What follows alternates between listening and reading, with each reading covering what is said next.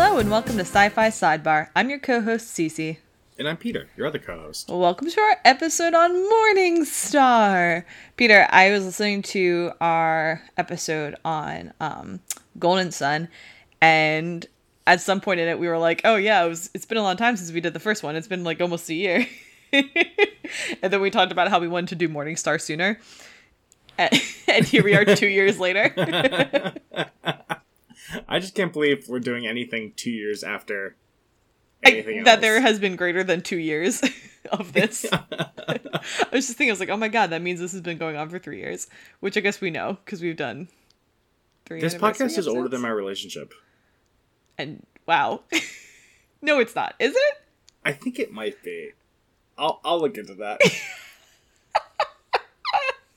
that is wild. Um, but yeah, so I don't know. I don't know what happened. I think honestly, these books are just so emotionally intense. I personally don't revisit them that often. They fall into the category of books I love but can only read at certain times in my life. And that's definitely true for me. Which is to say, any time that life is easy and I'm like, I can really emotionally devote myself to this book, which obviously hasn't happened in a while. So Yeah, it's a it's also like I think I redid them several times when we first discovered these. Yeah. Like I I pounded through them probably like three times in a relatively short period of time. Yeah. Not quite in a row, but not not not in a row. One book and then okay, back into these. You basically flip flop between this and the Bobiverse. Yeah. Uh, that's honestly true. That's that might be literally what happened.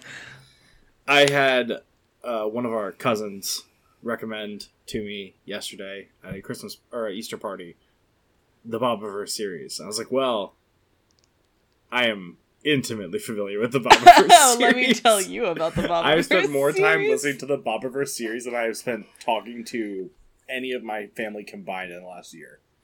That's probably true, except me. oh God, yeah. Tell me about it. um yeah. But the point is these books i don't know they eat me up. I was just thinking about what a like master emotional manipulator pierce brown is. Yeah i love the bobiverse so much in the same amount that i love the red rising series.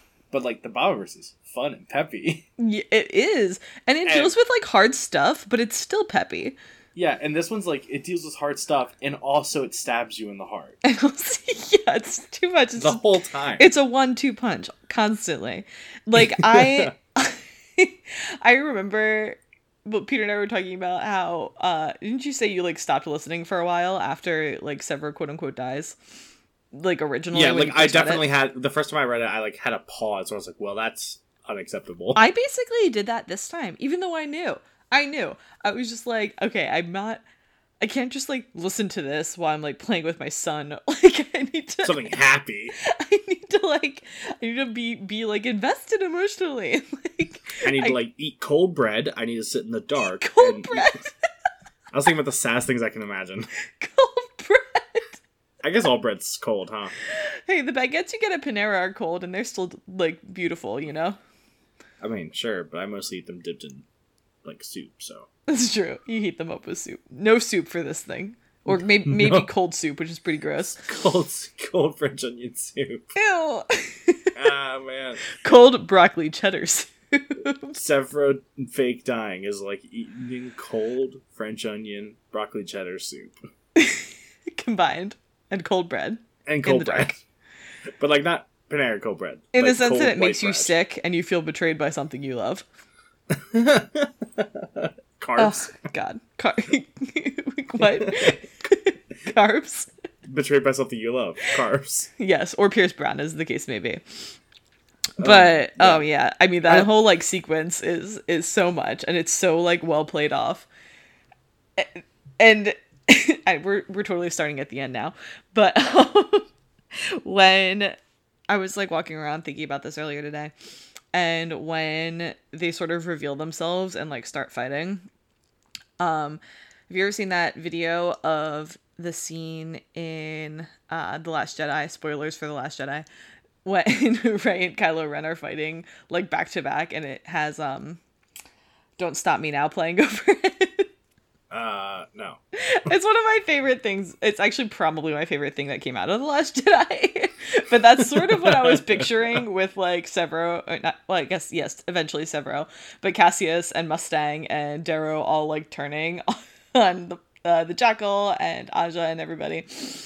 Um, it's it's really it's just a beautiful moment. I love it so much.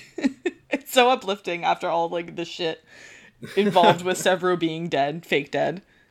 Although I did find it very confusing that whole time that I'm like, okay, but is Severus still dead? Because he still seems he still seems dead, and I don't believe that they would have literally just killed Severo for the to like get into the Sovereign's uh, bunker. But you know, I don't know anything anymore.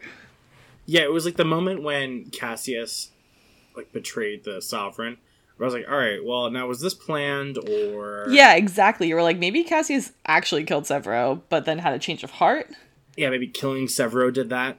Yeah, but there's like little clues. Like they say that Cassius is like staring at Darrow and waiting, and like you think at the time it's waiting for him to be executed, but actually it's him waiting for Darrow to like basically give the signal. Yeah, exactly. And like I don't know, I just I, I think about this all the time, how beautifully crafted that entire sequence is. Because it's so convincing. Like I was, you know, now I know what happens. And so when I was listening to it again, because I think honestly, this might be only the second time I've listened. Um, when I was listening to it again, it was just like, I like you you could see, you could see with context what everything meant, but I I don't think that it's one of those things where you go back and like watch something again and you're like, oh, it was so obvious all along. It's not that. It's not obvious what happened. Because I think that usually usually you're let in on plans like this by the narrator. And so that's kind of one of the reasons I had sort of an issue with it is that like I was kind of getting thrown off about what our frame of view is supposed to be, like what our point of view is supposed to be in this book. Darrow, right? So yeah, it's Darrow, right? Yeah. Except the whole time he's like talking about how anguished he is about his his fallen friend, and I'm like, no, but he's not. He's talking about how afraid he is and how like eh, how how I guess tenuous everything is. And and he and he mentions things like Severo's blood is dripping on me or or stuff like that. Well, so okay, but he knows it's not Severo's blood. He knows it specifically as fake blood. I guess that's true, but I could be misphrasing it. He might have just been like blood from Severo's body. Like clawing at Severo's body is definitely part of like what makes it um more convincing that he's dead, like continually yeah. referring to it. But I think that um I mean it's not it's not technically true un, untrue, you know. technically it is coming from Severo's body. It's just a, still a living body. It's just yeah. a weird thing to say, not not a wrong thing to say. I don't know. Yeah, I uh I guess maybe the wording is play playing with us enough to like be not technically false.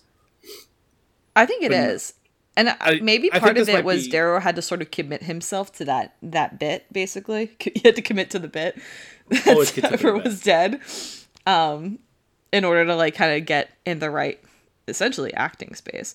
But it makes sense that he would still be feeling terrified because a there are some revelations on that little journey, such as the fact that the Jackal's fleet is on Luna, or around Luna, um, that are genuinely really frightening and could spell disaster so him he would have sort of the same reaction to that whether he was you know doing things all according to plan or just actually genuinely being captured.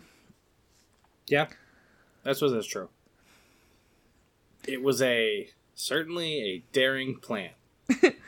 It really was. It's almost annoyingly so though. Like as much as i love what happens they really counted on some shit going the way it went and I mean, maybe they had contingencies, but for example, they were like, we know that the Jackal is going to take Severo's weapon and he's going to try to execute Darrow with Severo's weapon. It's such a gamble. Yeah. I mean, I think that's just like. I feel like I'm looking at that and I'm saying, like, well, that's more like a. Uh, it would be nice if this happens, but it's not necessarily critical to the plan. It's not like yeah. the Jackal's ever been a fighter. Yeah, like if instead Aja was about to go behead Darrow, they would have just not had that moment where like a fake execution happened. Yeah, and at some point, I bet someone would have tried to grab that scorcher and shoot someone. like, yeah, it was still going to be useful. Yeah, exactly. And, and any moment when like someone thinks, "Oh, I've got the upper hand. Let me just shoot them real quick." Oh no, explodes. And it does make sense that the um that the jackal would take it. And yeah, so he's all about he's all about trophies. yeah, so I think that that sort of fits. Like, oh well, the jackal will take this, and he'll try to kill somebody, and so on and so forth. Although honestly, that also is a gamble because the jackal being who he is, you wouldn't necessarily be surprised if he just grabbed it and like shot someone for pissing him off or something. Like, it wouldn't be totally out of character. Although maybe he was still trying to be full charmer. Yeah, I think he is not. I think he tries not to show the monster he is enough when that would be a pretty safe bet. He wouldn't just shoot do it randomly. Yeah, true. I mean, it comes out more in moments of stress. Right. And he also doesn't want to get his own hands dirty sometimes. That's true. Like he wasn't going to execute Darrow until Darrow taunted him in the in the room. Oh in, yeah. in the bunker. He was I forget who was going to do it. Um, some some one of the Olympic Knights. I don't think it was Cassius. Where he's going to execute Darrow, and Darrow was taunting the Jackal. And Jackal was, "Hold on, no wait, never mind. I want to do that. the summer's like, okay, fine, you're ransoming my entire moon. Whatever." Guess whatever you want. I really enjoyed the portrayal of uh, Octavia as like, uh, fine, like, like it was a very good, like, exhausted, like, other people getting mad on her depart on her uh, behalf, and she's like, uh, okay, I don't. care. Darrow is a really great character reader, though. That he's like, okay, something's going on. There's some sort of leverage here, and just don't know what. Yeah, I mean, I think it goes down to his entire life so far has been trying to figure out how to get people to benefit him in his goals. And also trying to hide his motivations. That's true. You became very aware of what people around you are doing if you're trying to hide what you're doing. Right. Yeah, that makes sense. If you're very, very good at something, you'll notice it when it's done less well. Yeah, and it's kind of remarkable that Darrow is so good at that. well, it's helpful. I mean, it, it certainly is helpful, but like, I'm sitting here like, well, I understand you had like training, but it seems it, it is one of the biggest leaps I have to make in this book, in this whole series. That Darrow acts so well. That Darrow is such an excellent actor. Like his his deceit is so masterful that even in a society like Gold, where people are conniving and sneaking and like trying to get their machinations to conquer over other people, no one sees his, this actual truth. Um, you know, I do think it actually makes sense in the context of the later books because years have passed. And Darrow really kind of does become the persona of the Reaper. Like that that is who he is at that point. And they're and they're critical years of his life, you know, it's like his late teens. So I think that that is truly the person that he is. But he does it's true. He does like make a lot of maneuvers and hide his true his true um, plans. But I think that he's able to do that because his true plans had so often intersected with what other people wanted him to do. And so his his real move was, for example, in um, Golden Son, making Nero decide to rise up against the sovereign. So then, I mean, that's what Darrow wanted to do, and making all he had to do was convince Nero that that's what he wanted to do too, or that it was the right time to do it. And then the rest of the book, I mean, they had the same objective. Darrow's just reason why was different from Nero's. Oh, that's certainly true. But it, it's really nice in this book watching Darrow get to be his authentic self. yeah, he gets to be with the the Reds and like actually be who he was growing up. Yeah, and it's so funny because it's such a it's like a more intense version of introducing your high school friends to your college friends. Yeah, I was thinking about that. when he I was thinking about specifically just like clashing any friend groups. I yes. know, which is so stressful, and you're like, what are they going to talk about? Probably Yeah. me. I'm what they have in common. I, I I'm always so stressed out whenever I have to do that, and like it's usually wonderful and bears great fruits, uh, as in this case. But but it is very stressful in the moment. It's just want everyone to get along and everyone to think well of each other and no one to judge you for being friends with those people. Yeah, it's like that moment of terror is that is described when he walks in and sees Mustang and his mom talking. Unsupervised. It's such a relatable I know. emotion.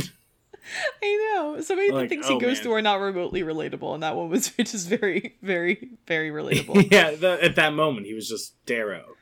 Yeah. He wasn't the Reaper, and it's those little moments of seeing Darrow that really make Morningstar a unique in this trilogy. Yeah, totally true. I mean, and especially like, God, Golden Son was so stressful because he was just so out out on a limb the whole book, and he had no backup whatsoever. And like in this one, he is, but at least he's not also juggling like trying to maintain this falsehood, like, and and he can sort of more openly plot. and, and, I mean, he's not really plan with his friends in the What'd same way. I, I guess he's out on a limb in that like he is risking it, but he's not so much in, in Golden Son because in Golden Son we saw moments when he was wondering if the revolution would ever really happen. We saw his doubts as he was more and more immersed into the Golden World, Yeah, totally. like where he became their hero, and he was having doubts about whether or not not just necessarily he imagined, but whether or not maybe he uh, misconceived or like m- misjudged the Sons of Ares and their potential strength. Yeah, definitely. Like he literally didn't even know if that was still going on. Right, and it's in this book that he gets to see the Sons of Ares at its full power. And- right. He he at least has all the information. yeah, about and his they're, side. They're not, you know, slugging it out with their goals on a one to one, but like they are a powerful organization. They do have resources, Way Like- more than I, the reader, had ever imagined. right? Yeah, like they true. revealed Tinos, and I'm like, what the hell? How? this. You guys have a city? Yeah, and it's awesome, and he gets to like. So I, th- I mean, so he gets to be with his people and be with his family, and I think that in this book he has more support than he's ever had before. That is Like definitely he is true. less on a limb because he has the full, you know, the full might of red behind him. Yeah, I mean- that might be. The trade off is that he has no one to take. I mean, like nobody is responsible for him. He is he is responsible for the whole movement at that point.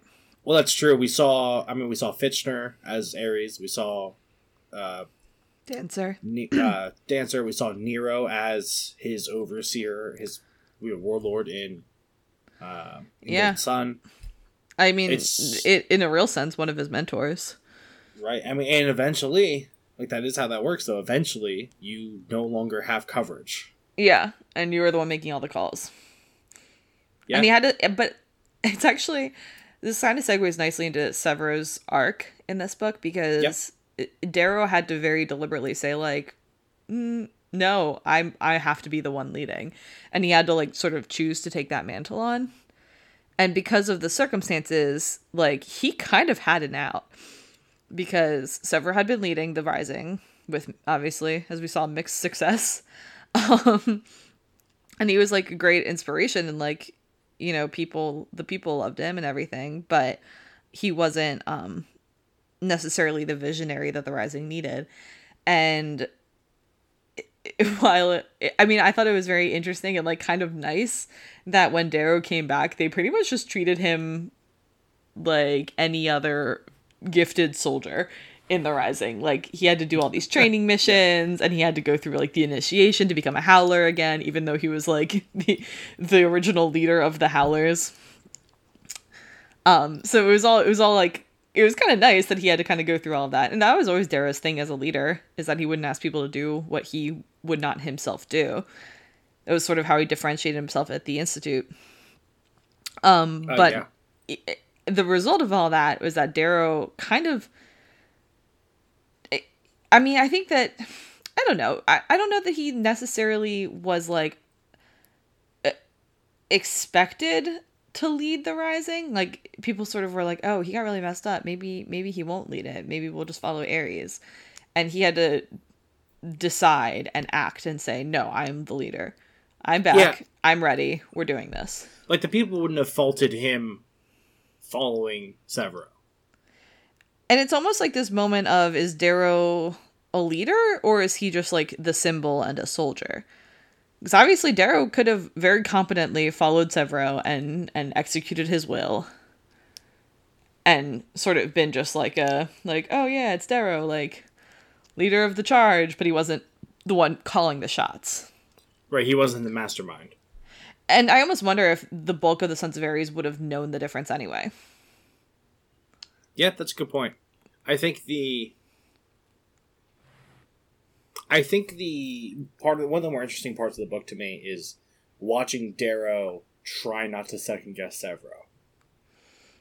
Yeah, it was really sweet. Like, he's like, "Yeah, I'm just gonna let him do his thing." No matter how much Victra is coming up and be like, "Hey, uh, you buying into this?" Are we good? like Sevro's leading, like he was here when I wasn't, yeah. and it's it it gets a lot of respect for Darrow for because like that is a difficult decision, especially when you were the mover. Like in Golden Son, he wasn't necessarily he wasn't in charge, but he was the mover. He was in charge as far as the rising stuff was concerned. Well, I mean, as far as like his major actions, like the war, Yeah. he was another advisor, but it, nothing would have happened unless he had you know jumped up on that table and started bad mouthing the Bellona. Yeah, I mean, he had a boss, essentially. he had somebody who had to sign off on everything he did. Right. Um, but my point is, like, none of that would have happened if he hadn't done it. Oh, I see what you're saying. Yes. Everything that happened in Golden Son was a result of of his Darrow's decisions. actions. Oh, okay, yeah, yeah, yeah. Sorry, In- I missed what your, your point was. I'm with you. in, in Morning Star, he uh, he he loses that, and he's trying to acknowledge, accept that he is not that role anymore.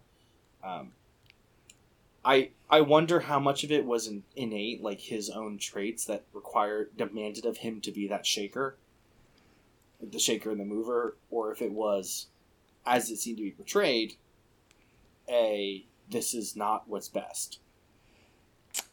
um, and we see he leads better. Like we do see that the the rising suddenly is more successful under Darrow because of some pretty bold decisions he made. yeah, and I was going to say this earlier. Um, you got to wonder how much of these books are luck versus vision. Um, it does seem like some stuff just sort of works out in the best possible way. and like yeah there's subtle subtle maneuvering and everything um but actually it is kind of interesting uh because in the um in golden son he had to try to as you said be be the one making all the decisions even though he did have somebody to answer to and he had to basically convince nero like this is what we should do. This is what we're to do. Um whereas in this book like he has to be like okay uh i guess i'll follow severo and like eventually um i guess has to sort of more more overtly take take control. Because i i again i like i just wonder what the what the um rank and file of the sons of ares think is going on like do they think ares is in charge or do they think that darrow is in charge um because probably and I don't know if he ever mentions anything about this, but if I were Darrow, I would be worried that like Severo's bad decisions would kind of tarnish his reputation, and people would be like, "Oh, I can't believe Darrow did that." Basically, if people do think of him as the true leader, so it's kind of a kind of a swap. I also think that just due to like fatigue, essentially, I wonder if Darrow was kind of trying to like it, it, there was definitely loyalty in the decision to try to follow Severo, but I wonder if he was also just kind of like, oh, thank God, somebody else is going to make the calls. I'm just, I'm just That's gonna a, I mean that's a good point. Like that you know? must be a huge weight off his back, especially when the last time he was in charge, it went so poorly. Right, and he's used to answering to Ares. Ares was like the only person he did answer to in the end, Yeah, end. that's true. Um, so that's sort of, and so as Severo as, as Ares is, um, as Ares, uh, well, as Ares, I guess, and, and the heir of Ares. It does seem like a very natural shift for him, Yeah. uh, and also obviously his spirit took a major beating. Yeah, and, Like, after and he had a lot of self doubt. Yeah, But he got was, it back. uh, got I his groove back. yeah, you did. It was just it took it took a lot to get there, and it took uh, it took some ribbing, some friendly ribbing. it, it took a particularly mouthy red. And it took his friends being in danger. Yeah, like it, it kind of all culminated in him snapping back. I I enjoyed the cathartic moment between him and Severo when they beat the crap out of each other in the hallway. And then started crying. Yeah, and then he threatened him. but it's like, it, it was a good moment because like it is clear that Severo, Severo and Darrow always had this teamwork.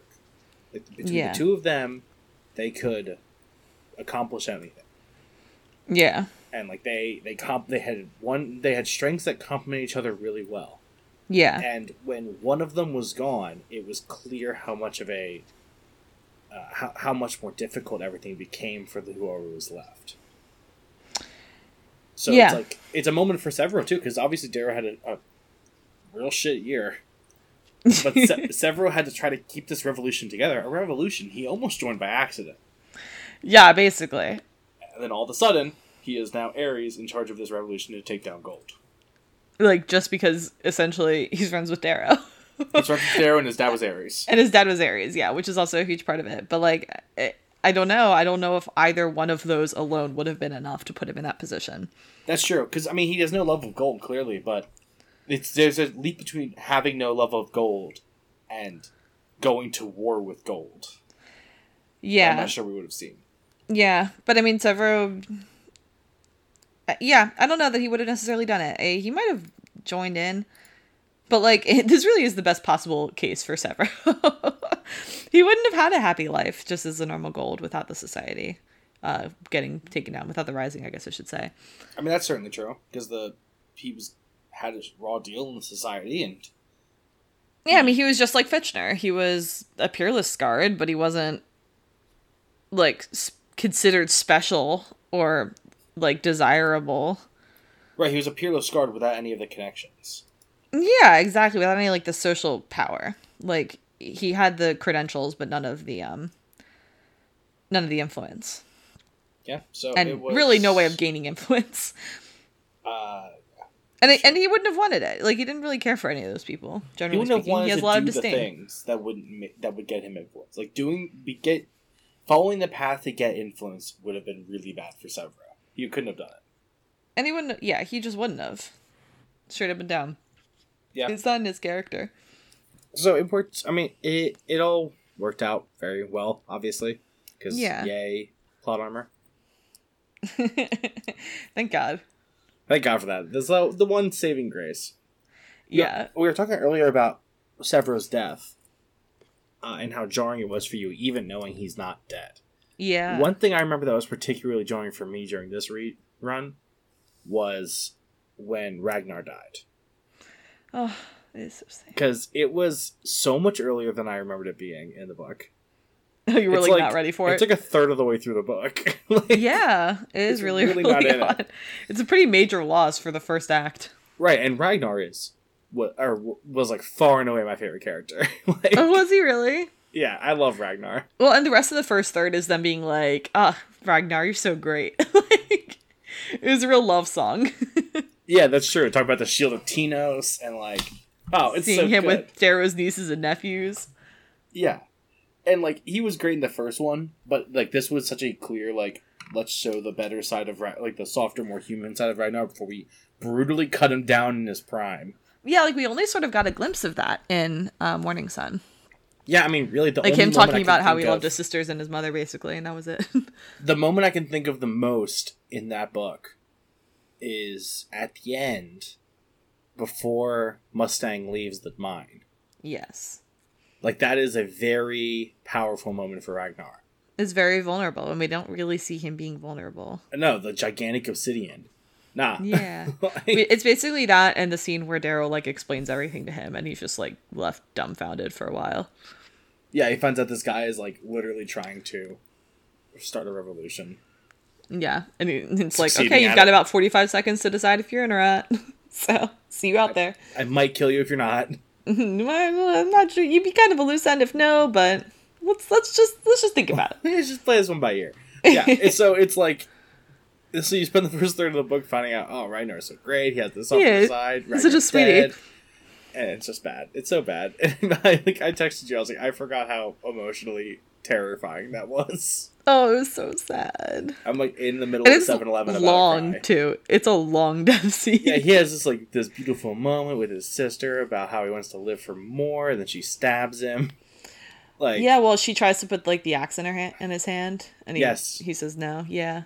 then he grabs her hand instead to Oh, Oh trying to God. symbolize. I just got goosebumps. Yeah, it's just it's just, it's, it's such a the imagery in that scene is so beautiful. And It really is.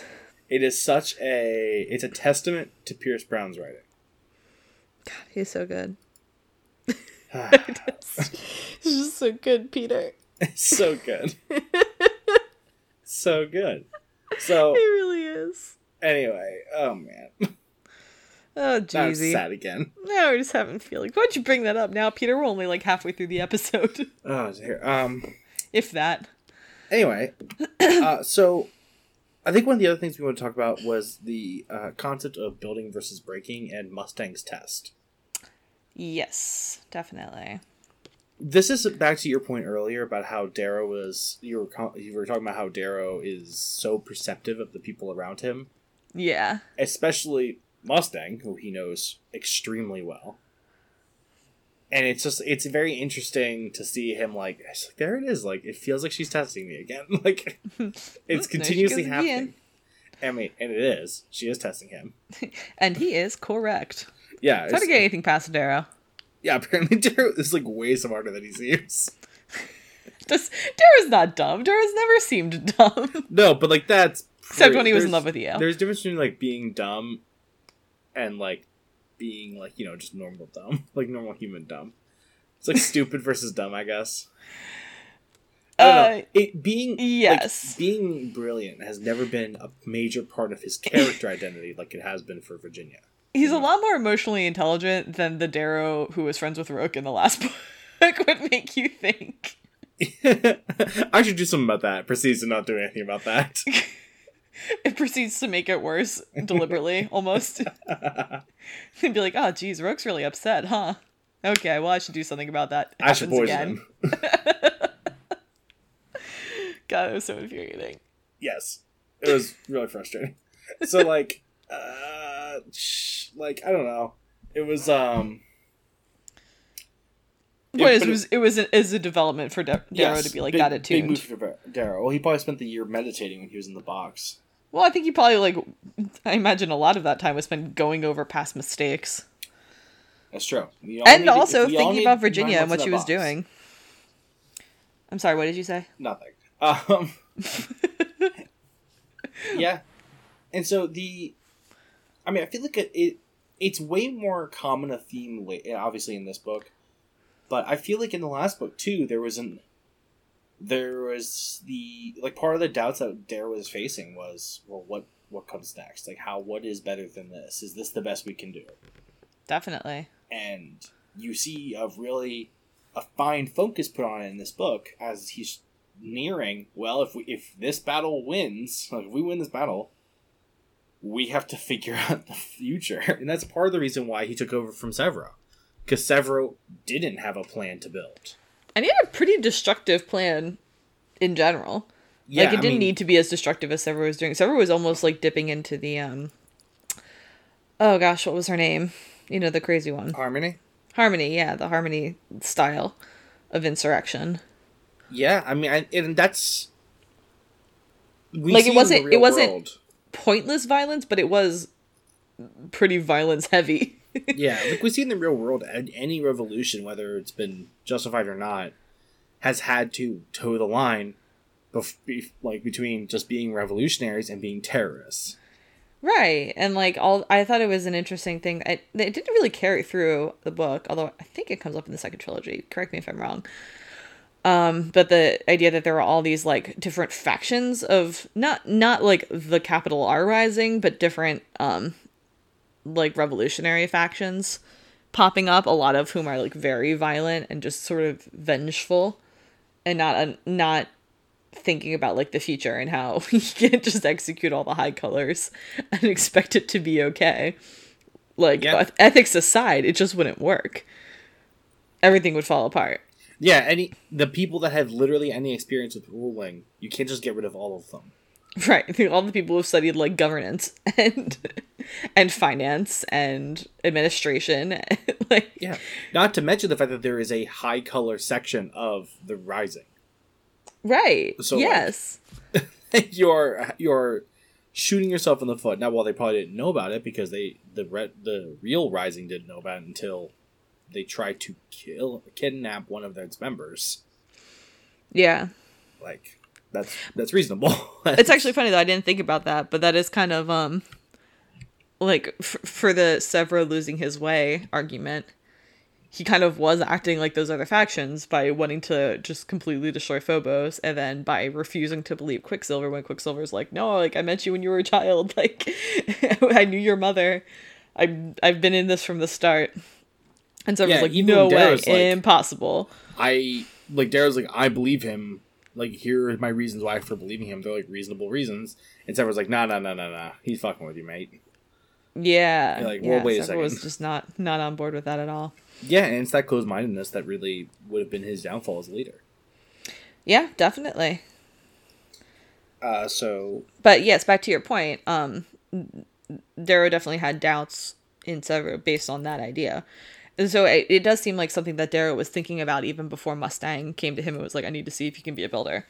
now was it his brother that came up to him after Darrow kind of took charge again?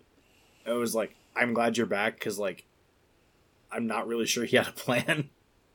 Or maybe Dancer. It could have been either. I think. No, I don't think it was Dancer.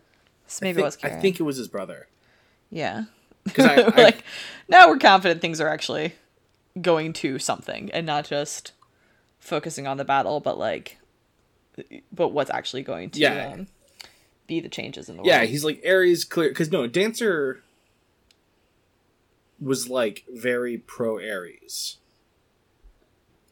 Oh no, no, that no, he that was Nero. not pro. Sorry, that was Nero. Nero was like an Ares family. Nero. Nero. Nero? Yeah, Nero. Nero. Um, Is there an L there? there's an L, yeah. I've never seen his name spelled.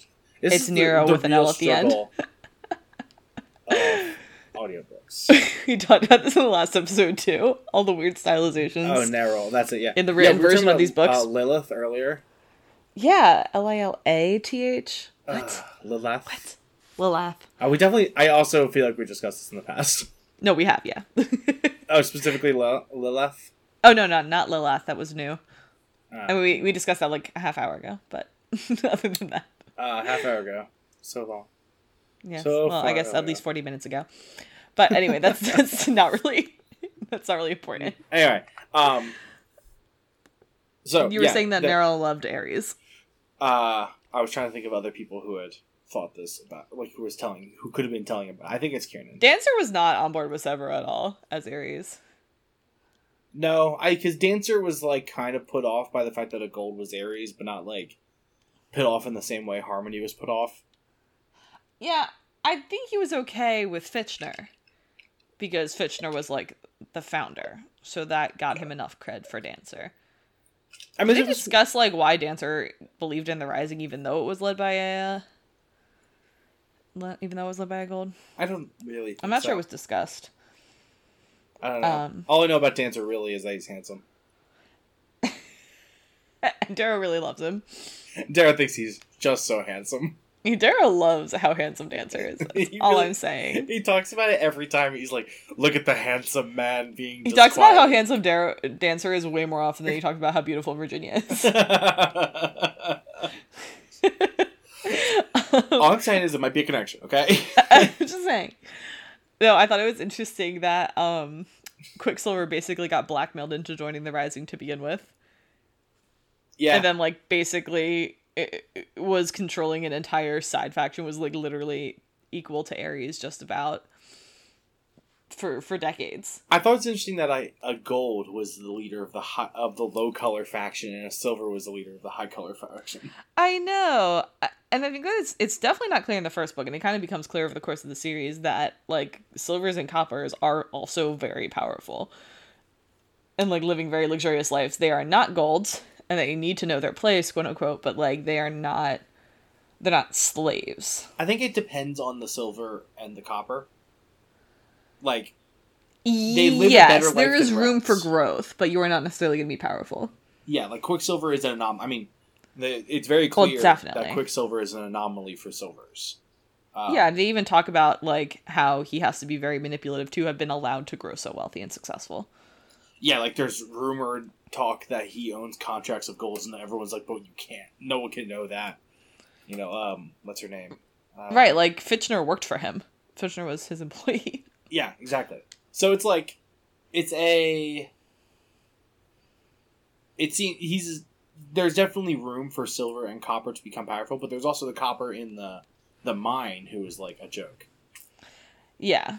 So like, But I mean he he still could have got traveled and you know, had his pinks and all that jazz. I suppose that's true. It's still better than the rest. Yeah. I, I don't think that coppers and silvers are considered slaves. No, I mean I don't think many are considered slaves because even even high reds aren't considered slaves. Like it's That's not true. Is that true? no, they're paid workers. They're just barely paid. They're indentured servants. I mean, kind of, yeah. So like they, I mean, in a very literal sense, it sounds like the ones on Phobos definitely are exactly that.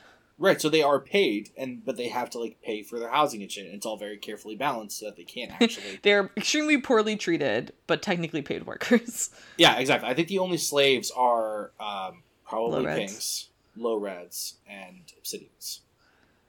Did you say something other than pinks, low reds, and obsidians? No, I think I said probably pinks. Oh yeah, I don't. I, I think pinks. There's probably room for that same.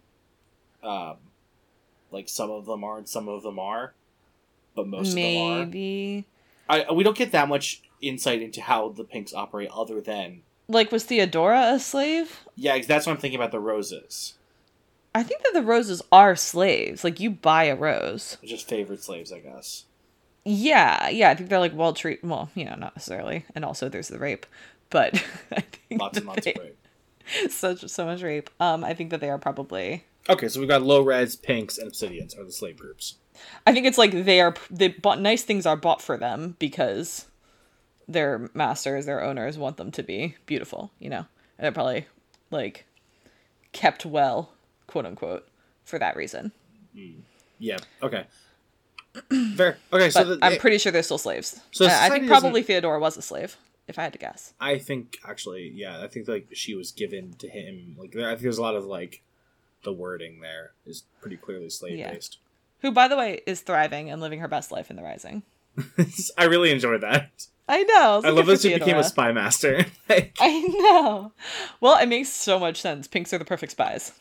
that's true. And Not that I, I don't think that her spies were limited to pinks, but pinks are the perfect spies. right, but like your entire life is trying to make people not realize how much you hate them. It's probably pretty accurate as far as picture. yeah, you're very good at uh, hiding that, at Right. hiding your, your emotions and your motives, and you also will probably hear a lot of shit because people think of you as an object. Yeah. So the there's probably prime opportunity for slave for uh, I mean, well, on that note, it's a very small moment, but Roque's final betrayer is a pink, his pink slave, who he seems to really care for, actually. Yeah, yeah. That's a I mean that is the the deciding factor of that battle is one pink slave deciding to rebel against her master. Yeah, who who thought like who who basically bought the lie, Yeah, believed that she actually cared for him right? or cared for him a great deal. Maybe she did a little bit because he didn't treat her horribly, but Yeah, I imagine Roque was a, a kind master, but he was still, a master. you know, an owner.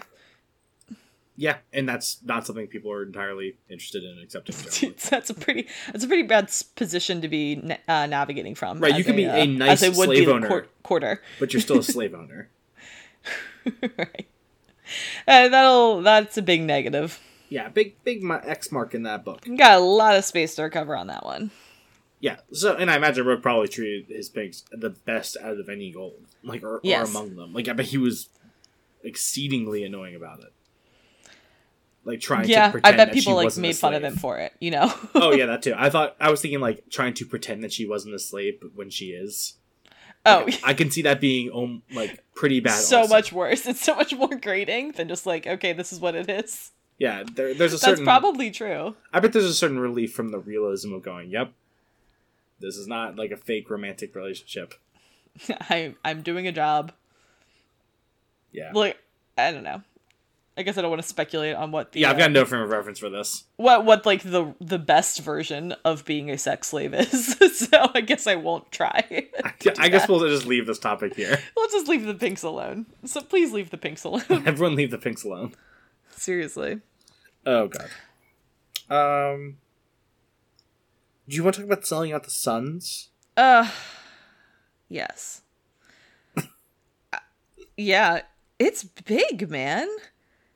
And you gotta Yeah. wonder how Darrow sleeps at night. It's like the ultimate utilitarian calculation. Like, we will lose everyone. Well, okay. It was bad enough that he was like, "We'll leave the belt alone. You guys can do your thing," or you know, the outer, the outer um, system. Like, we'll leave you alone.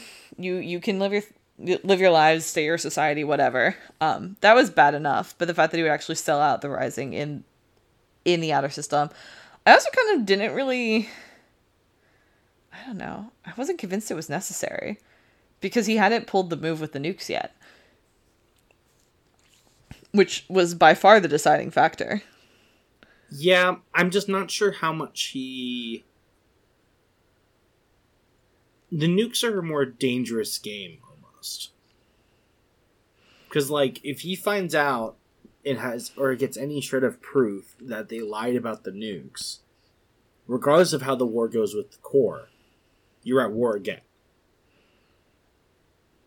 Like, that seems like, um, Oh, you mean if if Romulus knew? Yeah, if if Romulus discovered this Darrow wasn't lying. Darrow was implying, implying not lying. uh, okay, well, there's that. The Morning Star, which also should have given it away. Romulus. Mom is like, I wonder what that means. but no, it was very much like you draw your own conclusions. A wink about the whole thing. yeah. So it's like a. I don't know.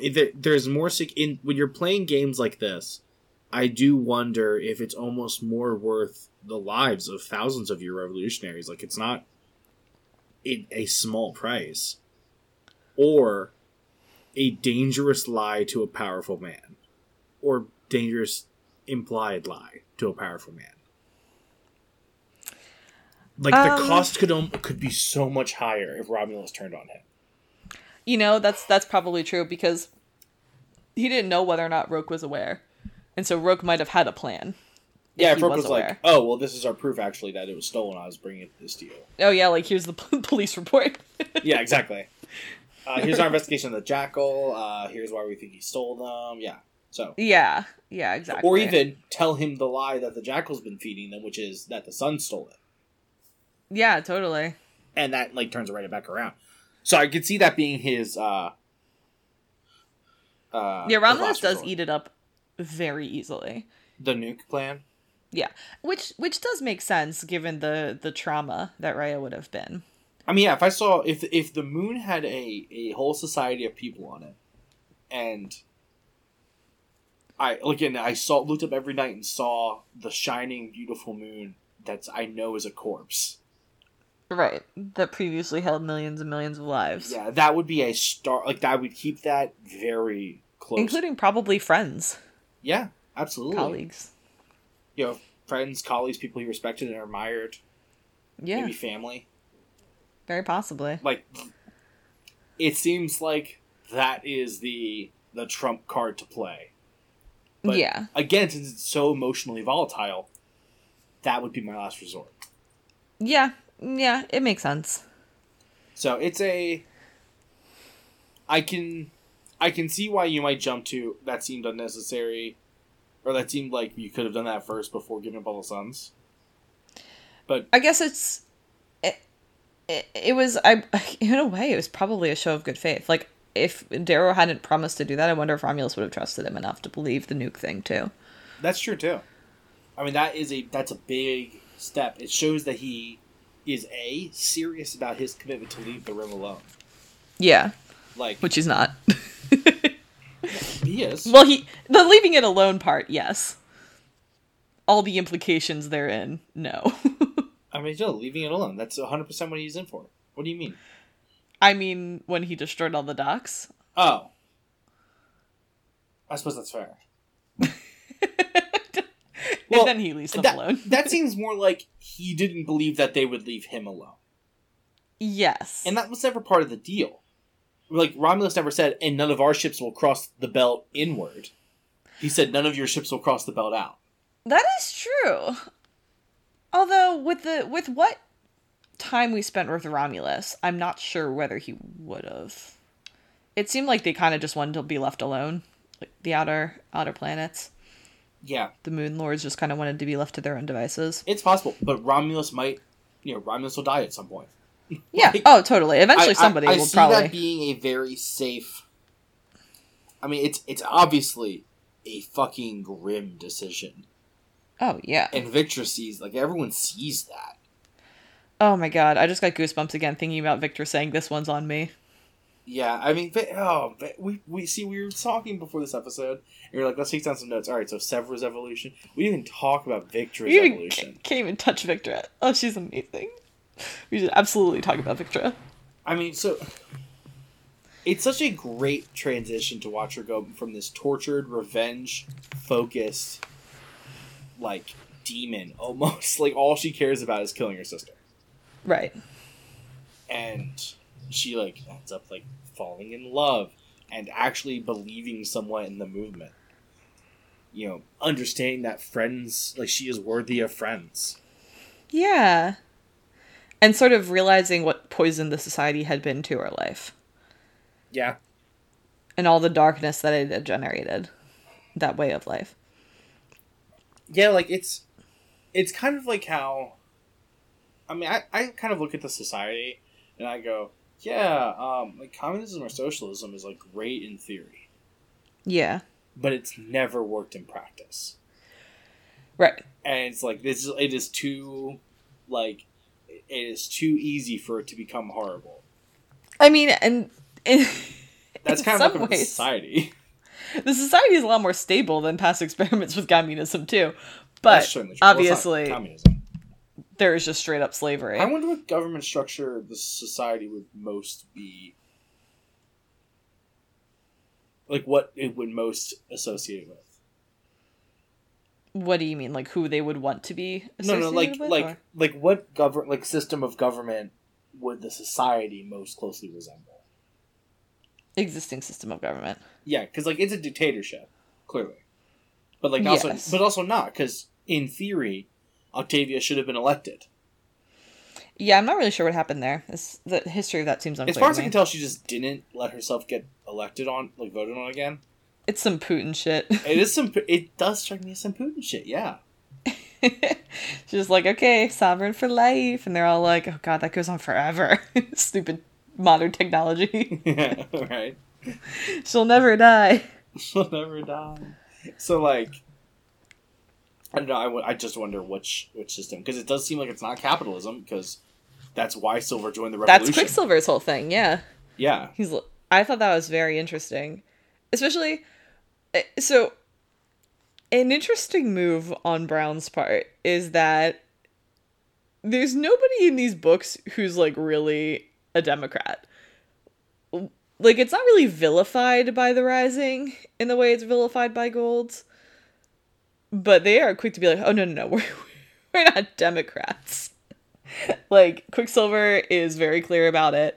It is like still kind of a dirty word, and then obviously at the end of the um at the end of the series, that's not the way the society is going. It's not becoming a democracy it's just beginning it's being reformed and huge things are happening and like the whole slave labor thing is going away but that doesn't make it a democracy like i virginia is going to be the sovereign and she's going to be an absolute ruler yeah.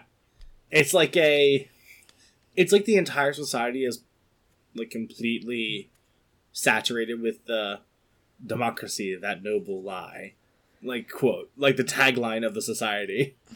right and i mean it's sort of like how today if somebody was going to create a society on like the moon they wouldn't institute a monarchy it is like such a dead system. the king of the moon. I'm here for it. It feels like actually I would like that, please. I, You're I very pro monarchy, Peter. I would very much take that. um, but but it's sort of like that. My nickname in high Like we in the modern era are like, oh, monarchies they never work. like absolute monarchies are not uh correct. Yeah, that's Um, not, that's not the answer. That's not the answer, right? We Like, got this God knows our newfangled system has constitutional problems, republic. but We're like, this is this might be the answer, but now we're like, no, no, that's not the answer. So, so it's almost like that where it's like such a dead concept that everyone's like no no no, no, Oh, that's a funny comparison. I never thought of that in this book before. yeah. it is funny it's funny because democracy is as basically as old as monarchy. Basically, like it goes back to Athens. almost yeah almost So like it's pretty old. yeah yeah Um, i mean it, it wasn't around for a while there mm, I mean the Rome. wh- Which part? Do you mean like the Middle Ages? Uh, yeah i mean like 500 to whenever the uh magna carta was signed at least Oh, which wasn't boy. even really democracy just like less absolute monarchy It was like you have some limits. Like you can't just kill a slave uh, for no reason. right yes Yeah. Oh boy. Oh boy. You know, one of the not even 500 i mean really whenever the roman um empire happened well, it ended in like 462, didn't it? yeah but i mean were the democratic elements of the roman empire that was really an absolute monarchy Not at that time. yeah Not after. right so i'm saying Caesar. so i'm saying whenever whenever like roman absolute Oh, I see. imperialism became I see how things were going. coming from. from then until the magna carta it's pretty much no democracy at least at least in the west You know, one of the back to Victra for a second. uh, One of the lines she yes has that I love so before my much- historical knowledge and lack thereof is revealed any further Thank God Zay doesn't listen to the show. Just mock you. So the, seriously uh, one of the scenes. tell I me about all really the all the great democracies of the east Uh, it's probably a lot, honestly. it's like Uh, no a very limited sliver but go please Victra Victra Oh yes, please. Victra. So if I don't get this out, I'm not gonna remember what I'm saying. So one of the things I kind of one of the tur- part- of her turning point because we saw her go from I don't give a shit about your revolution to "Oh, okay I get it to going yeah fuck you golds like like fuck you society. Like um, yeah. she does make that transition over time. And she's having this conversation with Darrow about it. And he's like does this not bother you that we're doing this? And she's like I don't know. I mean I've always seen like as the downtrodden it's been your right to fight whenever you wanted it's it's like we can't be mad because you're doing well this time. I do love that. Like she has such a, a a clear view of the world in a way that no one else has. You mean her point of view is unique or you think that she has like the most self-assurance of anybody? Well she she clearly has the most self-assurance of anyone. Let there Yeah. be no doubt except for the symbol of darrow the man of darrow has a lot of self-doubt but the symbol of darrow has a lot of self-assurance oh I was thinking about But Victra Vic- I was talking about Victra. it's one and the same she she knows exactly what the hell she is Yeah, like Victra is 100% locked in all the time. and it, it's interesting because like so much of Golden Son was people trying to figure out what her thing was and she's like i am an open book like I am clear as day. I care about friends. I care about honesty. like people i think people misjudge her because she doesn't behave how they would behave but she is very she is very internally consistent I think also her, she has on the she's surface level has a lot of similarities with Antonia. yeah She doesn't really seem to give a shit about people. Like it's very beautiful like Yeah. it, just like they look alike you know yeah, she's beautiful. Very she has a lot of like the. She shares a lot of like personality with her mother and also Victra. Like I feel like yeah if you meet like them, mannerisms and oh stuff it sounds clearly like these are sisters. Yeah, and that was kind of one of the weird things was hearing Antonia um towards the end when she was like a prisoner and she was talking to Thistle and she's talking to Darrow, um, like kind of having similar mannerisms to Victra. Yeah, it was pretty chilling. You're like, but Victra's amazing. Yeah, and it's like it's funny Because because you, Victra has a heart. you look at Antonia, and Antonia's like the whole thing's an act. Yeah. Uh, she is poisoned to her core, and Victra's like, no, this is like one hundred percent genuine. I I mean I yeah. Well I mean the um the heart out of shell I think is genuine for both of them. That's like just just who how they have been trained to behave. Yes, But Victra is not manipulative at all. Like have we ever seen her manipulate anybody? yeah, no, I mean like no one. She, she doesn't have an interest in it. She's just like, I am Victra, I'm powerful, I'm awesome. I feel like the first emotional moment Deal we with get it. with her. What'd uh, you say? I feel like the mo- first like emotional moment we get with Victra is in the second book when she's like, it like is unfair that this was ruined by Antonia when she was trying to when she was talking to Darrow about like why they never happened basically. Yeah. And like she acknowledges their similarities and she's like I am nothing like her. Yeah, and like you can't see anything but her. Yeah, and that is like she continues to be so clearly different. I don't know, she's just she's awesome. She's spectacular. She really is. She's and it's such a great ironic because. Darrow's Darrow gets screwed a lot of times because and, and and benefited a lot of times because he just believes in people. Yeah. And he wants to believe in people and that allows him to be manipulated. Um and Victra is like the only person he never well he, I mean he tried to give her that benefit of the doubt but she's right that like he couldn't get over Antonia and all the terrible shit she did um to like fully trust Victra at least for a lot of um a lot of Golden Son. And it, it's just ironic because Victra again was never pretending. She was always exactly who she was. Like I said, like her her actions are very internally consistent. Like she is very loyal to to the people who are good to her and like to people she respects. And that's kind of it. She's not like idealistic really. She's just sort of live, living her life. and um I do I do love watching her sort of like become more and more devoted and I love it when she's like god what what does it take to become a howler like I just want a wolf cloak it's like very sweet um her like wanting that uh I don't want to say like stamp of approval but I guess that status symbol to show that she's like back essentially. She's back. She's a, a powerful contributor. yeah and seeing her like this iron gold um following Sevro's lead like even before they're romantically linked but looking to him as a leader is really lovely too. And and r- kind of reminds me of Darrow a lot. That she can sort of be like hey like I trust Merit essentially. Yeah, she she trusts people based on their actions, and it like it really. I don't know. I mean, it goes far for her. Eventually, she's betrayed. She's betrayed by at the end of Golden Son, but honestly, who didn't see Antonia's betrayal coming? At some Yeah. point. yeah Oh boy. that was not particularly surprising that that part of that was not Yeah, a lot of that was surprising. Not that part. An- Antonia being on that side, not surprising. she was less surprising than the Jackal, and the Jackal really shouldn't have been surprising. but that's a different book. We already covered it. Covered it. Covered it. Covered it. It's just a lot of the arcs are linked together, so I think that's why it keeps coming up. That's certainly true. It, this book is a. I find that this book is very neatly, like in a way that's pretty rare for for books in a trilogy, like in a series. It like, it wraps up a lot of stuff and like completes the character development arcs. Like it, it was almost like the he wrote this book and then cut it in half.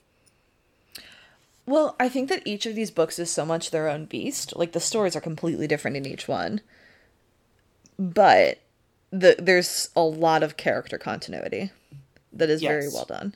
Yeah, it is. It shows how much how good of an author Pierce Brown is, specifically in this context. I don't know. Yeah. I, don't know any of his other work, so One thing that I feel like he never really had time to get into that much is the Howlers as individuals, though. yeah, they were always kind Like of treated as a as an entity. Yeah, like like a a, a unit, like one unit, the Howlers. Yeah, like Pebble and Clown were talked about a lot. yeah, and and like Thistle and a lot of um. Oh, do you mean do you mean specifically the Howlers of this book? Uh, well, yes, but also I meant throughout the series. this was talked a fair bit about in this book. I also feel like there's too. probably more howlers that we haven't heard about since the first book I know, I know. because there were several. So I don't know if it was just. I mean, I think a lot of them died um, in in Golden Son. Like Quinn obviously died, and there were um. I guess Oh god, I can't even remember who specifically. Screwface, right? Did Screwface die in I don't remember. Golden Son in the Iron Rain? Oh, Um, maybe. But like, the, I the reason you don't remember is because I know because they never spend that much time on Howlers as individual people. Um, so I mean, and and this one we get more out of Pebble and Clown because they are of the originals pretty much the only ones left. It sounds like, um, who are still loyal to Darrow and. Sevro. I know it's like it's sad, but on the other hand, you're like, oh wow, more golds who are like, eh, we'll follow you, whatever. I mean, it was the outcasts mostly. Like Victra is one of the reasons Victra is very unique in, in the Rising, is that she is like she is a, a high society gold. She's obviously fallen in status. But like at this point, with Antonia and the Jackal pulling their shit, she could probably have worked her way back to the Sovereign's good graces. Yeah, yeah, totally. So, I mean, if she if she had been the one to betray Darrow, Yeah, obviously that would been have willing been to betray that. that would have been great for for the society. right, exactly. So like, She's brought low by her loyalty to Darrow and that alone. But her loyalty to Darrow is just because she was able to see him as like a great person and a great leader. Whereas with with the Howlers, Darrow sort of reached out his hand to them, and obviously they saw him the same way. But like, one of the geniuses of Darrow's like existence in the society essentially is that he became that rallying point for the weirdos yeah, I who, mean, who were gifted, just as gifted as the rest of the golds, but not necessarily um, in the social way. Right, exactly. They all have this incredible genetic engineering, and they are like all benefited by the society's evolution, essentially, of like the gold being so great. But Right. uh, but as the outcast, they also were scrappier, essentially. that's true. They had to fight for everything they had more. Yeah, and I think that it. I mean, it's it. It sounds like a lot of the peerless scarred, a lot of like the quote unquote iron gold um, of high society, kind of all think the same way, and so it takes like reaching out to the outcast to get different perspectives. But you're right that Victra is kind of the only gold in the rising, other than Mustang, who had prestige and status and probably could have like I mean definitely could have done well in the society in a society without the rising. Um, but maybe never would have like fulfilled herself completely. Yeah, And I guess the the Telemanuses, but they're really there for Mustang. yeah. The, she's well. Mustang has a lot of other goals with her that I assume are well to do. I was thinking more specifically the rising. I don't see like I feel like Mustang like the is- rising leadership. Yeah, like Mustang isn't really in the rising. Mustang has her own fleet. At least for a while. That's true. She's very clear that this is an alliance with the rising. Yes, I mean her and Darrow clearly have a relationship, or you know, in both senses of the word, I suppose. Uh, like they clearly are still have romantic interests, but then eventually, yada yada yada. So like, but she has a clear sense of independence where she is working with Darrow despite their personal connections. Yes. So I don't, I didn't really think of counting as her because she's clearly like straight up society princess. Oh yeah, completely. That's true. Her and her faction are just I mean they're the reformers. Yes, reformers. That was it. That was what I was looking for. Uh, yeah, I mean you're right. It, it I think you're right that it's a mistake to to consider her to be a part of it. I mean, it was made clear in the beginning, and obviously it all gets kind of blurred by the end, um, especially because the rising um, gives her ascension to power. Um, but yeah, I mean they they were they were allies, not one and the same. They had complementary goals. Yeah, I wonder how much that would have been different if uh, they hadn't been captured at the Triumph. Like if this, if the Rising hadn't been so heavily dampened, like if eventually Darrow would have been like, all right, and also how we have the Rising, and like if the Reformers would have been more melded into it. Uh, if he had the chance to to facilitate that instead of essentially no contact for a year while they fight separate battles. Um, yeah, I mean I don't know. We'll never know, but We'll never know. Do you think it was the right call to release Darrow's carving? I mean, obviously things all worked out, but I think they treated it as a mistake. But I'm kind of like, no, I think that's an important message. I think it was an important message. I think it was released for the wrong reasons. Like it's clear Sevro did this as an emotional response, Like, uh, you don't even know how great he was. which is probably why they saw it as a mistake. They were like, "Well, Sevro was just getting emotional about your execution, hmm. and he was all pissed, so he released his carving." Although I, because it, it it kind of feels petulant, right? Like they went through all this trouble to make it clear that they executed and tried a gold. And this is Sevro's spitting in their face saying, haha, he wasn't a gold. He was a red, you fools. He fooled you till the end, essentially. Well, yeah, but it was also like, oh, look, you, you guys were treating with such respect and honor as you, like, executed the fallen enemy. Punked. Yeah, exactly. Welcome to Candid Camera. He was a gold. A red. Welcome to Candid Camera. So like, uh, I don't know. Like I feel like I guess that's true. it's But I think that the inspirational factor was important. yes, that's true. Although I think People reason- knowing that like a red was the one who did everything, I think was a real turning point for a lot. Although I think part A lot of people who might not have otherwise joined the Rising. I think part of the reason why they saw it as a mistake was because that's clear in the book. It's what sparked off all of these other factions doing making destruction and waging war. Right, that's true. Like it- because it made a lot of other people really angry too. Right. It didn't leave didn't give the rising nearly as much control over the revolution as it was always meant to be. Meant to have. Yeah.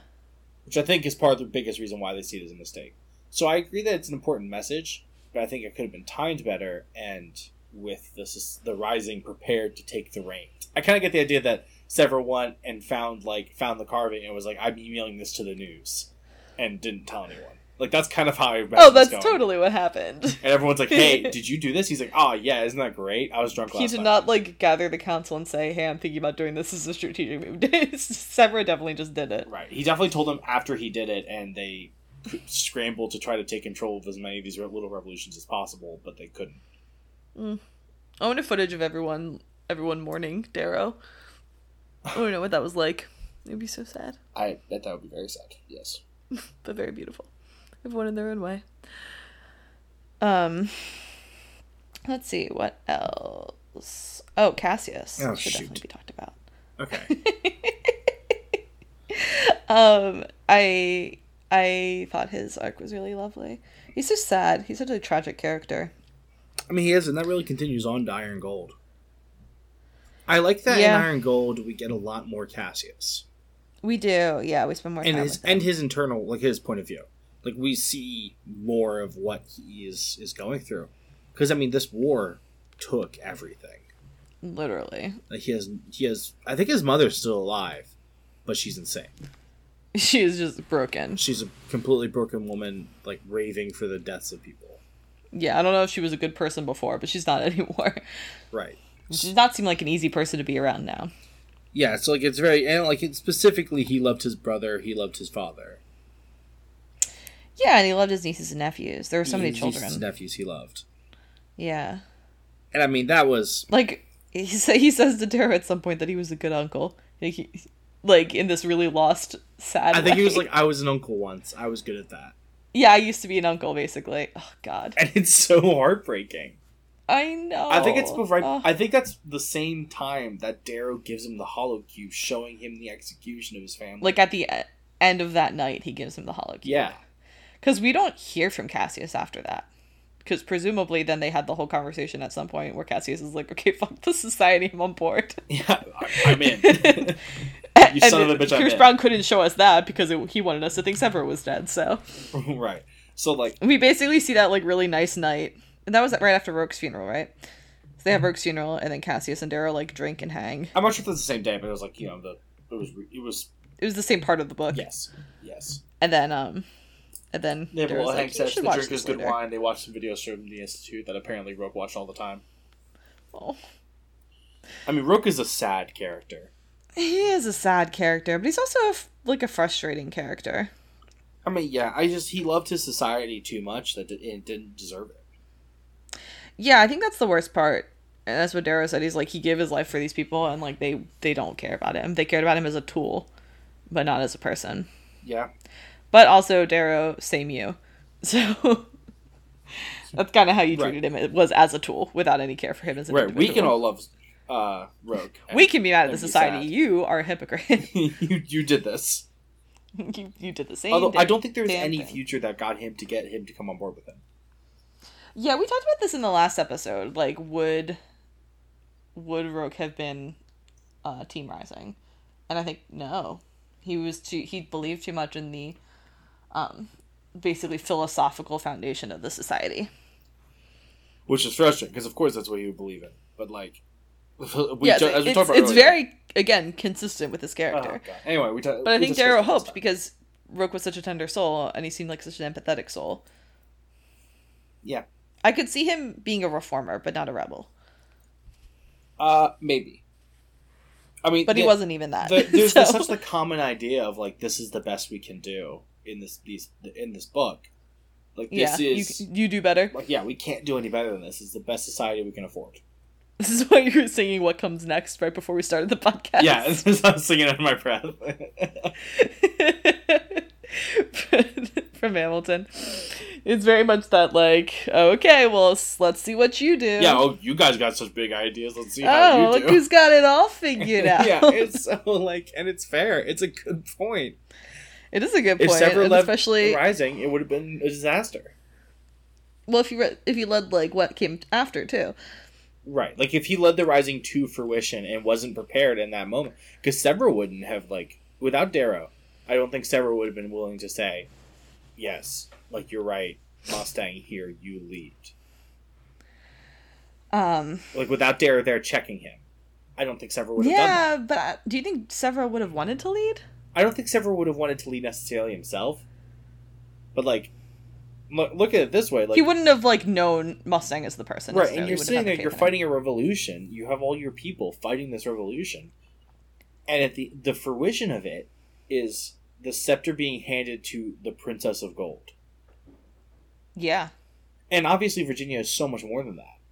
But like, from the that rank can't have been a fi- popular from the rank and file, she is the like Miss Gold. and she came in late too. Yeah, she came. She. I'm came sure there were a lot of people who were like, she used the rising for political gain. Yeah, I'm sure there were golds afterwards. I was like that was a masterstroke. Well done. like, And but like also reds and oranges and everyone else probably felt the same. yeah. So it's Like, oh cool, we were just pawns in a gold power play. Nice, nice, nice. There's and there's no real change. Ah, good. Ah, good, good, good. But I mean, there is. But I imagine initially there was a lot of uh, doubt. Yeah, I bet that She first moment was like, herself. uh, no.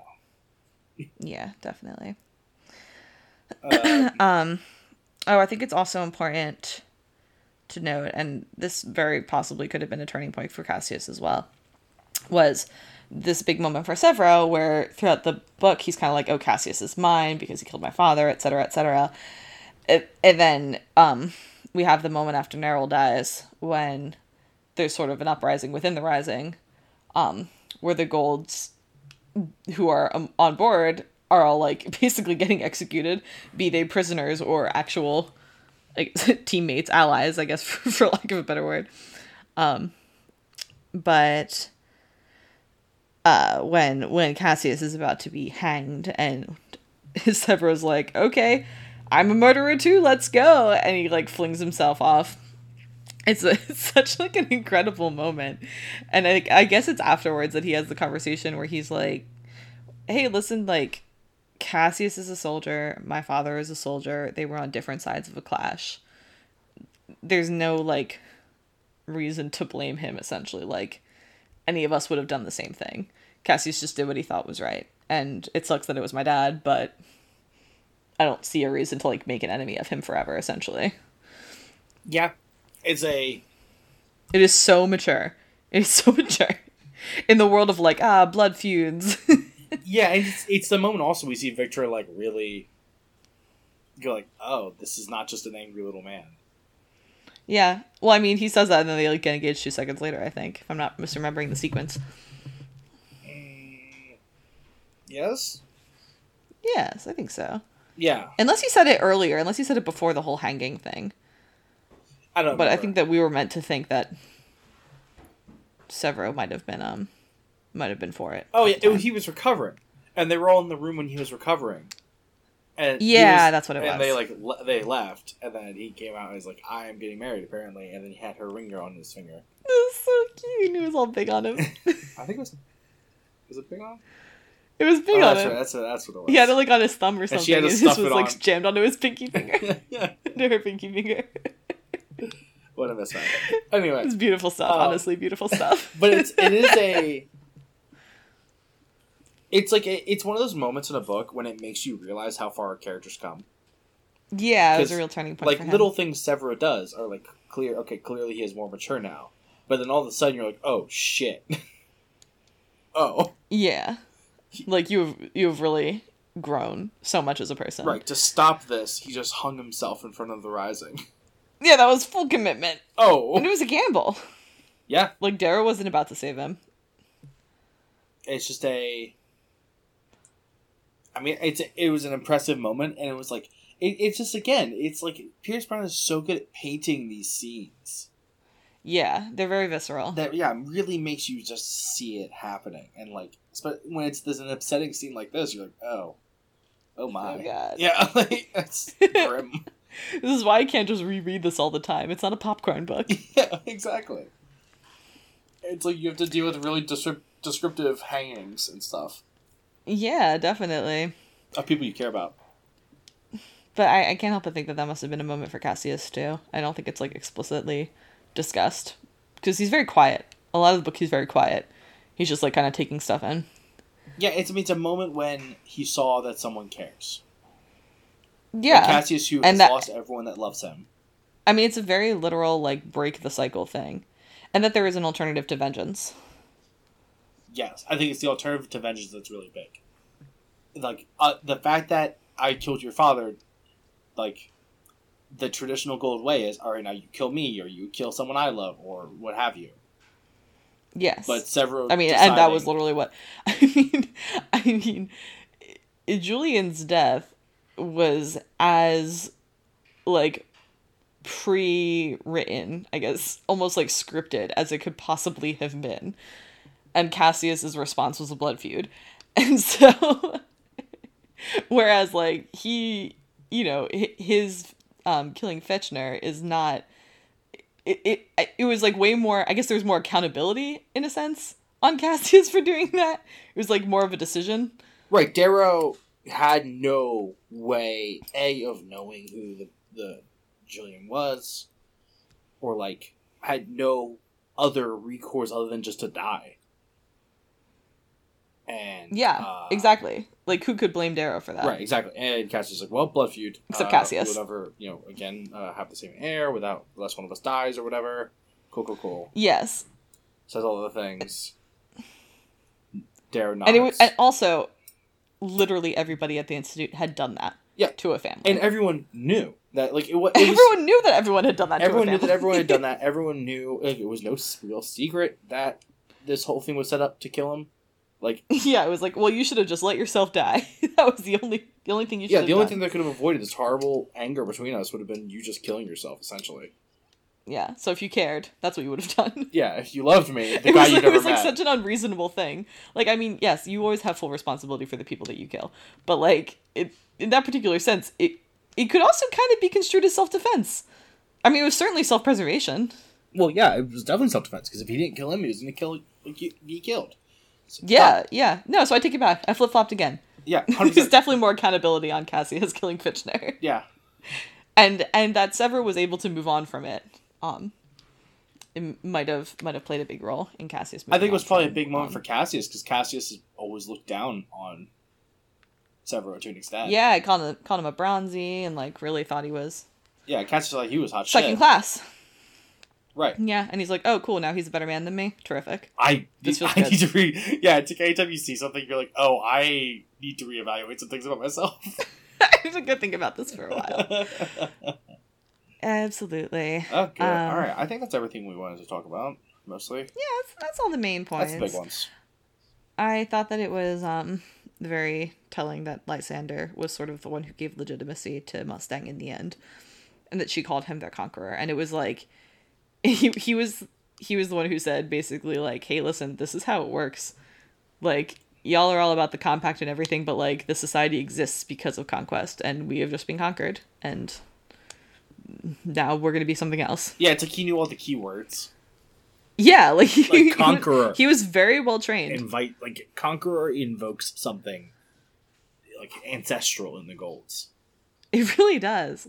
And um I honestly like the whole court of Octavia, I kind of like them all, to be honest. Like I like Aja. I like that Lysander sort of revealed that the Ash Lord sort of i he was burdened by what he had done and that he wanted to atone.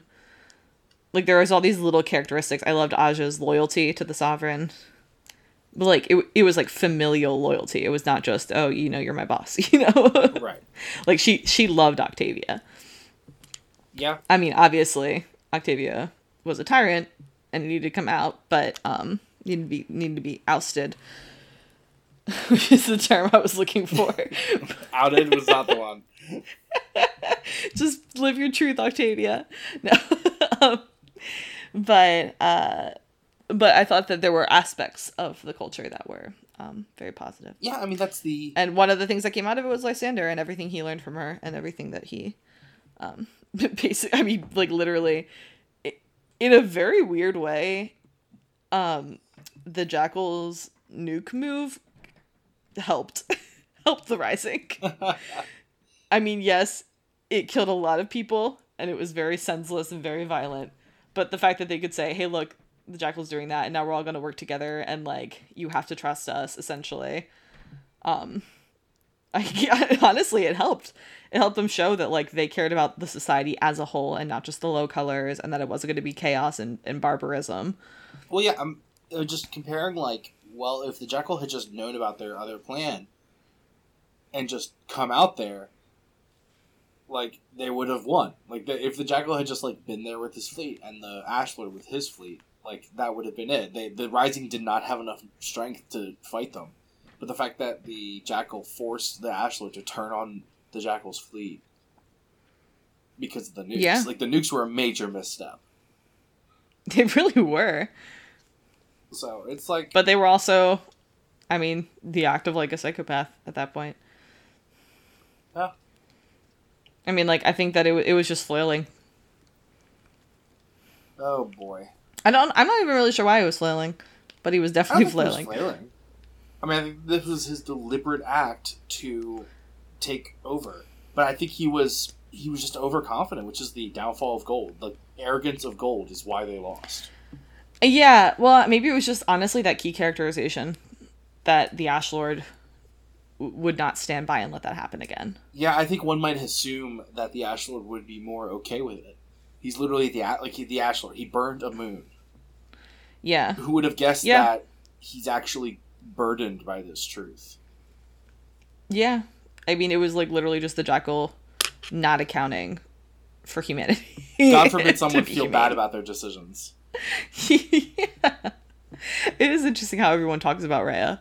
Um as everyone's kind it's it's like kind of hushed tones, but it's definitely more like, oh yeah, well, damn, she's committed. like almost kind of respectful in in the core. And then in the outer planets, obviously, it's like a huge travesty and like a, a generational scar Yeah. that they'll never really escape. But that the Outer Lord himself thinks of it more like the Outer Rim does is is interesting and makes sense, honestly, because how could you carry that with you? Unless you're just a completely a complete shell of a human, Right. Like which you- I guess we all kind of assumed you was. Or you are burdened by this. Right. These are the two choices. And it's good to know that he was uh, not a psychopath. Yes, indeed. All right, I think that's everything, or it's enough. It's certainly enough. it's certainly enough. Well, thank you guys so much for listening. Our next book, I have chosen to continue another series that we haven't revisited in a while um, the Expanse series. The Oh. third book in it is uh, Abaddon's Gate. I don't actually know if that's correct pronunciation. I thought it was a bad, like a like Abaddon's Gate. Abaddon. Well, Do they say it in the book? I never read this book. I don't remember. Okay. Well, either way. A B A D D O N apostrophe S is gate. Okay, cool. uh, by James S. A. Corey. I uh, I remember I remember being really excited to read it, and then I was distracted by something else and never read it. So I'm really excited to get back to it and continue that series. I don't know why, but I've been thinking about the Expanse a lot lately, so I'm ready. I would like to uh, actually like give the TV show a good shot, but I just cannot do it for some reason. Really, you don't like it? Uh, I think it's. I don't. I don't know. I've just never like been able to make for la for la. Never been able to make it through the first couple episodes. Uh, Um, which might just be a it starts off slow, or it might just be a I don't know. I I actually got pretty into it for a minute there, and then I fell off. Not because the show got like less good. I think I just again got sidetracked by something or other. Life life distracted me. That's my problem. I Um, get too distracted, easily distracted by like random stuff that's just easy. I don't want to watch dramas that often. That's really my problem. I want to watch like light stuff because the world's so heavy. That's reasonable. so so I uh I don't watch a ton of dramas. That's like not a large portion of my viewing time. But um I have been wanting to watch it again. And I, I really liked it. Um but either way, regardless, we're gonna revisit the book series and yeah, do Abaddon Abaddon's Gate, whatever it's called. All right. So that will be our next episode. Let me see, what day will that come out? May third. Yep, four weeks away. So Awesome. Yep. Um, if you guys want to f- reach us, um, Peter, where can they email us? Uh, you can email us at sci-fi at sci-fi Did you hear me realize that I couldn't remember what it was? yeah, I heard that moment where you're like, ooh. Whoops, sidestep. Uh, you can find us at facebook.com forward slash sci-fi sidebar. Uh, Where we? Sometimes announce if we're late, if you're lucky. and then we usually post the episode, Yes. what I remember. Anyway. um, what else? Uh, I don't know. Uh, do you even post on Twitter? We'll just Not stop, really. We'll just stop saying Sometimes. Follow us at Sig Nothing Net on Twitter, and you might might see a tweet.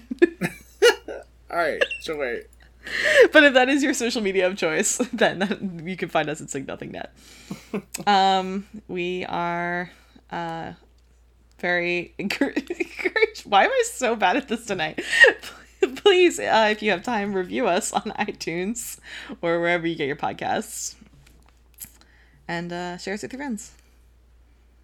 Uh, if you have any book requests, just go ahead and uh, email us. We are always looking for new things. I mean, this is like, uh, this is another return to a se- This is our third return to a series in a row. So, if you have uh, nothing, That's weird. it. Whoops. yeah, we, we kind of. I just realized it was a weird coincidence. Wait, what was last month? Uh, it was Closed and Common Orbit. oh, whoops. Yeah. All right. Sorry, guys. But also not sorry. They're all good books. I mean, yeah, they're great books, and like we would like to finish these series off. But if you have a new, That's a little series- challenging for people who don't like these series. That's true. If you have a new series that you enjoy and you'd like us to give it a shot, uh, shoot an email and let us know. Yeah, please. We love recommendations. Thank you guys so much for listening. This has been a sci-fi sidebar from the Signifying Nothing Network. A tale told by idiots. Bye, guys. Bye.